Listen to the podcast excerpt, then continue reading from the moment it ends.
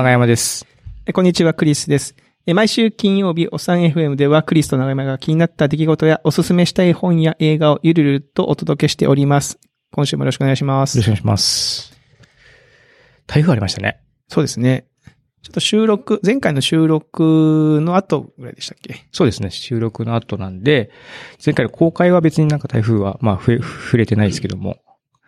いやー大変でしたあのー僕の実家が茨城なんで、あ、そうですよ。ええなんで、割とこう、まさしく。まさしくみたいな。ええあのーその、地元の友達と、はいはい。同級生が入ってる LINE みたいのがあって、はいはいはい。で、まあ、もう同級生もいい年なんで、はいみんなおっさんだから、もう消防団とか入って、普通にその、なんていうんですかね。なるほど、なるほど。どちらかというと、こう、その地域を守る側というか、はいはいはい。うん、っていうので、でも同級生の、えー、おご実家がやっぱり浸水したりとか、ああ、浸水ですか、うん。どのぐらい浸水されたんですか？天井まで行っちゃったの件話聞きましたね。こう、行きましたね。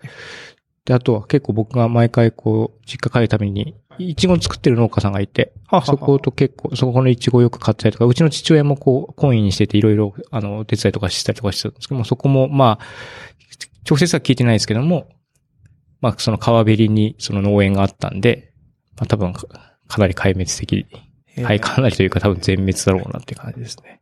長山さんのご実家は大丈夫。うちはその幸い山の方だったんで、まあ土砂崩れの心配の方があるぐらいだったけど、それも、あの、まあそこまで、なんですかね、あの山に、め切り立った山に面しているところでもなく、はいはいはい。場所的にはまあ高台の上の方だったんで、うちとかは全然平気でした。まあちょっと水が止まったとか、あうん、一瞬停電したとか、そんな感じみたいでしまあ、心配ですよね。その、ああいうニュースが。た。そうですね。結構まあ、LINE、LINE のグループに写真とか上がってくると、あ、結構し、そうそうそう、結構ね、知ってる場所がもう完全に知らないみ、そのなんか異国の世界みたいな感じになってて、驚きましたけど。あのー私も今から20、え ?25 年ぐらい前か。うん21年、ん ?26 年ぐらい前、鹿児島で86水害っていうええ水害があって、あのー雨がずっと続いて、鹿児島市内に流れる川が氾濫して溢れちゃったんですけど、その時ちょうど私の祖父の家が川沿いにあって、結構街中なんですよ。ええ別に全然普通に街中なんですけど、その、その時私の家高高台だったんで、その雨で何もできないから友達ん家でファミコンして遊んでたら、家から電話かかってきて、ちょっとニュース見ろって言うから、うん。ファミコン止めてニュース見たら、その、おばあちゃん家がまさしく使ってるんですよ、水に。ああ、つって、あそこじゃん、みたいな。そんな感じですよ。いや、で、うちは1メーター70センチぐらい、水がその時入りました。あ、入ったんですね。入りました、入りました。あのーやっぱね、今結構、あの、なんだろう。被災した後に泥をかき出したりとか、はいあとその、その、ゴミが、水に浸かっちゃったゴミをみんなこう出して、うん。ゴミ場所が溢れるとか、あれもまさしく体験してて、あの時期に私なんか学校の作文でそのことを書いた気がしますなんかみんな、その、道路にゴミを出してるけど、逆にそれによってこう、車が通れなくなったり、逆に回収が進まなくなったりしてて、みたいなことを書いて。ーそうですよ。で、昭和60何年かにも実は水害があって、その時も、そその時よりもひどかったって、あの、父親、母親言ってましたね。あ、今回は。なんで、その僕、ええその僕らと、僕らの父親の世代では、まあ一番多分あの地域では大きな水害だったのではないかな、という感じなんで。結構ね、水害怖いんですようね。ん。その、まあ幸いその関西、僕らが住んでるところは、あの、なんともないけども、うん。まあ、ので、まあ、逆にちょっと、まあ、こう、少し昔の実感がなくなってるというか、ただまあ、昔は川のその、やっぱりちある町っていうところに住んでたんで、やっぱ水害っていうのは結構身近に感じてて、ちょっとなんかそういう、んこう、温度感の自分の中でこう警戒心が 少し下がってるなみたいなのをちょっと今回の災害でなんはいはいはいか再確認したっていうのはありますね。そうですね。えまあなんか今年はまた台風がいくつかえまだ？来た。あの、なんか発生しましたね発生してましたよありましたね。うん。まあこっちに来るかどうかわかんないけど、なんか多いですよね。い週やーなんかその、前、同じような災害あったの何十年前だって今言いましたけど、でもその、最近、なんか年単位で、ね。ね、去年は関、あの、とかね、熊本でとか、九州でとか、あるから、なんかね、うん。怖いですね。怖い。うん。ちょっと気をつけなきゃいけないですね。はい対策を。はい。という話があるんですが、はいはい。えー、2回前かな、うん。えー、53回で長山さんがあの、ガーミンの4アスリート、あ、ダイエットを始めて、そうそうそう活動量計を買った時に、はいはい。活動量計の紹介をしていただきまして、で、あの、僕が奥さんの誕生日プレゼントにいいかなって言ってたんですけど、まさしくそれをお実行しまして、長山さんが持ってるモデルの、えー女性版 S がついた、はいはい。ちょっ 45S。とちっちゃい。ちょっと一回り一回りちっちゃいやつを、えー買って奥さんに。いおーどうですか？や、あのー奥さんね、つけるかなと思ったんですよ。うんどうかなと思ったら結構楽しんでつけてるみたいで。やっぱこの日々の、えーで、歩いてると、なんか勝手に万歩計が記録されててそうですね。なんか勝手にゴールを設定されて、ゴールっていうかあの、あ、そうそう。なんか、その自動的に若干ストレッチした、もしくは昨日ダメだったらちょっと下がるみたいな感じで、いい感じに天井を決めてくれるゴールが。それを超ええると、なんかゴールってなんか画面に出るみたいなことを言ってたりとか。で、面白かったのが、あの、このガーミンの活動量計は、あの、体力っていう、あの、長山さんがヒット、ねヒットポイント、ボディバッテリーって言ってましたけど、があるって言ったじゃないですか。で、買って、二日、三日目ぐらいかな。奥さんがリビングで仕事終わって、家帰ってきて、子供たちのご飯作って、うん。で、だいたい9時ぐらいにもうか彼女疲れて、リビングでゴロって寝てるんですけど、ええあ、寝てんなと思って。で、そっと近づいてって、そのボディバッテリー見ようと思って、その時計、つけてる時計のピッて押したら、ボディバッテリー7でしたからね。7と思って。100マックスで7はだい、も7はだいぶ使いますねう、。もうスマホだったらもうだいぶやばいレベルじゃないですか。省電力モードにしないと厳しいみたいな。で、あのグラフを見たら、本当にその、夜中に1回100になるんだけど、なんかやっぱ、睡眠が短いのか、朝起きた時点でもうだいぶ60くらいまで減ってるんですよ。よで、そこからもう急激にこうギュイーンって減っていってあ、みたいな感じで。あ。僕も下がっても15とか、頑張ってもそんな感じですか？まあ、デスクワークってのもあるかわかんないけど。で、僕はツイッターに7だ7だって書いてたんですけど、実はこの間ね、もう一回よく見たら、一番低いところは6でしたから。あ、6もっと下がってた。更新してる。あれゼロになったらどうなのかな？死ぬのかな？どうなんですかね。バッテリー切れです。バッテリー切れですからね。ピューンってこう、止まっちゃうのかな？止まっちゃうのかな。いや、でも奥さんも、やっぱ、その、疲れてるとは思ってたけど、うんやっぱ数値化されたりとか、ああと睡眠時間がやっぱ短いのをちゃんとこう、可視化されて出るところとかは面白がってやってますね。いや、その、奥さんに買ったっていうツイートを、クリさんのやつを見て、で、妻に言ったんですよ。はい。あの、クリさんにも、もう、その、これ、奥さんも、なんか買ったらしい。で、なんで私にないのかっていう話に今度やっぱりなりまして。いやまあそれなるでしょ。ええ。で、買いました。あの、ああの、これじゃなくて、あの、GPS がついてない、ビボースマートっていう、もうちょっとこう、細っとりしたやつ、ライフログ用っていう風な名目で歌ってるんで、スポーツとかじゃなくて、もう単純に本当に計測用っていうのを買って、で、まあ、妻も最近ちょっとなんですか、まあ、子育ての中で結構疲れが出てきて、うん、やっぱりこう、なんで私疲れてんだろうみたいなのが結構言ってるから、それを計測してみるのもいいかなと思って。そうですね。え確かに。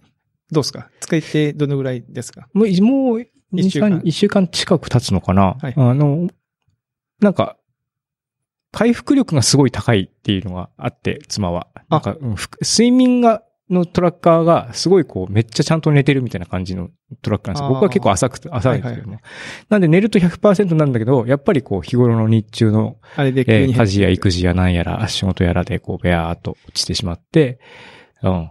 結構夕方になると。でもそれでも7は言ってなかったな。7、うん7はやばいっすね。で、僕もその、僕も欲しくなったんですけど、さすがに、誕生日プレゼントで買って、で、続けていいからって僕がうん何でもないのに買うっていうのはちょっと違うなと思って控えてるんですけど、その代わり、あの、iOS についてるヘルスケアアプリを、と活用しようと思って、うん最近自分で体重計に乗って気がついたらそれをつけたりとか、はい。あのーしてますし、あとあの、あれを買ったんですよね。任天堂スイッチで最近出た、えー、あの、輪っかを使うってやつ。こうこういうぐるぐるぐる回すああ、の大きな。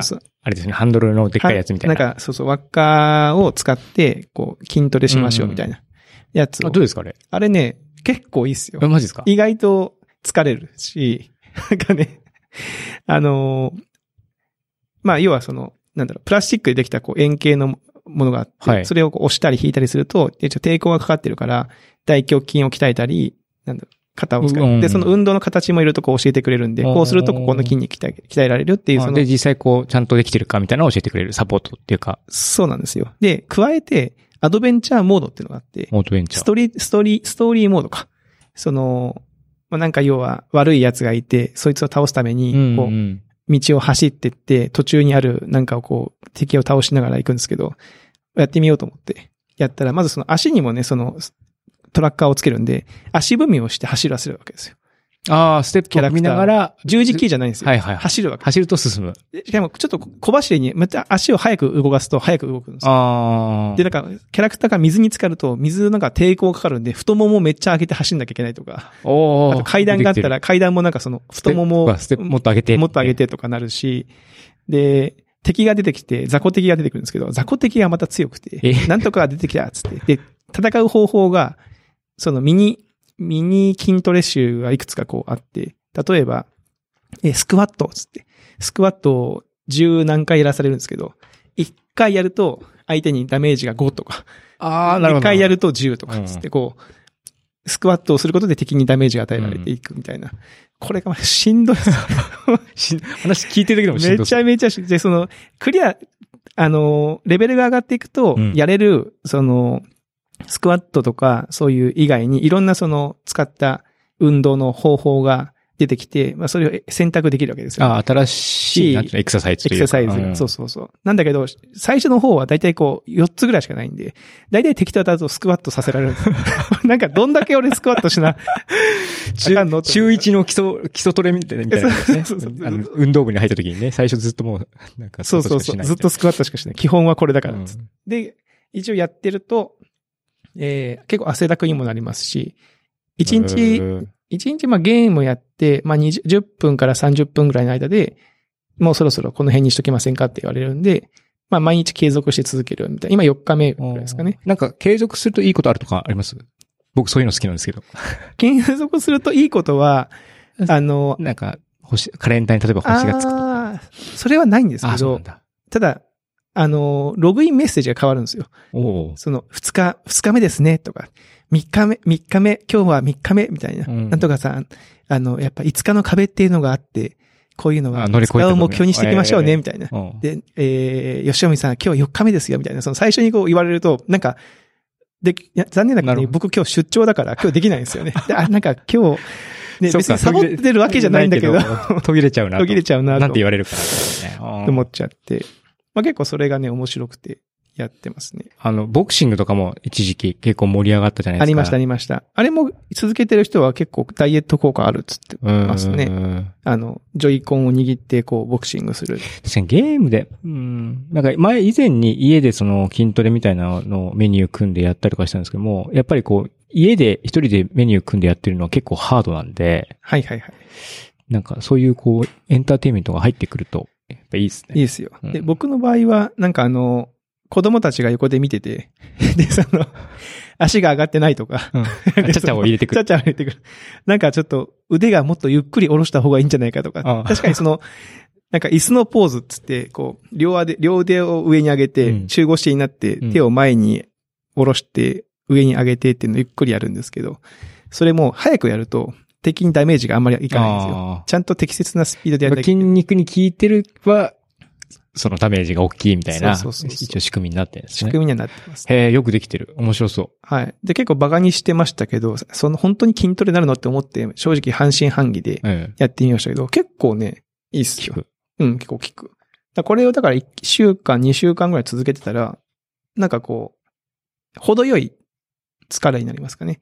僕だから野球とか行くと、少年野球とか行くと結構頑張りすぎちゃって、あ、もうヘトヘトになもうひどい筋肉痛になるんですよ。あもうなんかもう歩くのも、あ。生活に支障が残ったんですね。た だ今回のこれは程よい疲れで、うん程よい筋肉の疲れになってるから、まあこれはまあ続けたら良さそうな気がしますね。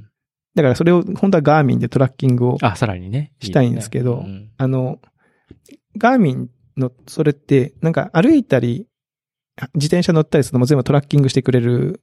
そうです。じゃないですかはい。で、一日の活動を見ると、この期間は歩いて、そうそうここは自転車に乗って、つって自動的に判断してくれる。ね。で、うちの奥さんのやつ見たら、まあ仕事で自転車乗ったから、ここ自転車とか、通勤で歩いてる、つってお確かにトラッキングされてんじゃん、みたいな。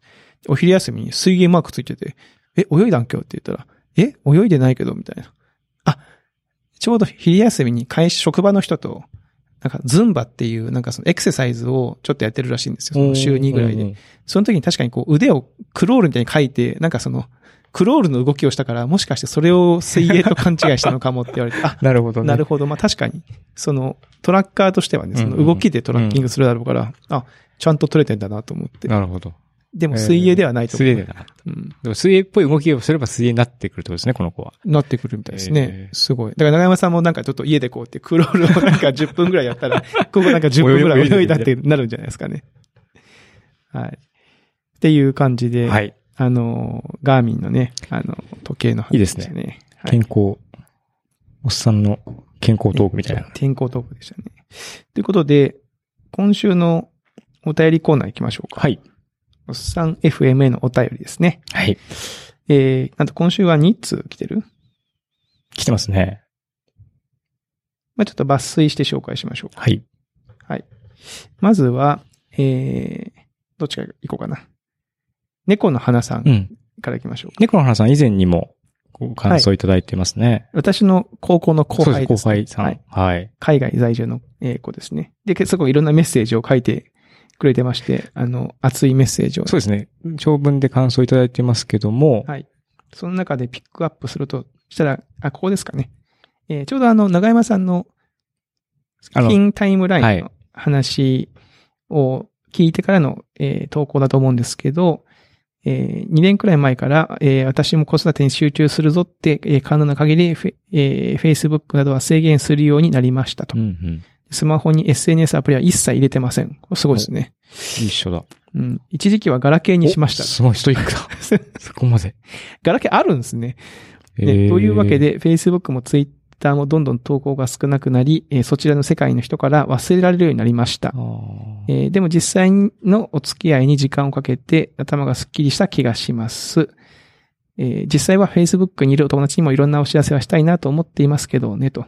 えースマホで撮った写真も Facebook のアプリがあればすぐに投稿できるんでしょうけど、えーなんせ PC に写真を取り入れてからの投稿になるので、めんどくさいという制限がうんうんうんかかり、制限はかかりますという話でしたね。まあ確かにその、向こうの人から忘れられるってのありますよね。オンラインの人、オンラインの住人から。自分が投稿しないと。そうですね。それが、まあ逆、そうですね。僕とかも割とネットの人みたいなアイデンティティもやっぱあるので、はいはいはいあまり投稿しないと死んでんじゃないかみたいなね。いや、まあ死んではないと思うけど。まあ確かに。まあでもうん、年齢的にもね、そういうことを心配される年齢になりますからね、確かに。っていうのもあるかなと思うんですけど、まあ、まあ、そんな、まあ、まあ僕もその前回、前々回か、金タイムラインの話した時も、そんなこう、全部絶対ダメみたいなのはしてなくて、たまにはこう一言二言つぶやいたりとか、えー投稿はしてるんで、確かに。まあ、程よい付き合いっていうのがやっぱいいですね。またちゃんとね、彼女、あの、こ猫の花さんみたいに、その、リアルなお付き合いに、えー時間をかけたいっていう人は、まあそっちの方がいいかもしれそうそう。ないですね。そうなんですよ。最近なんか SNS から離れてると、あの、人恋しくなるんですよね。なんかね、うん。まあわかりますそう。よ。だから、こう、なんかこう、食事に人、人と一緒に食事行きたいな、みたいな。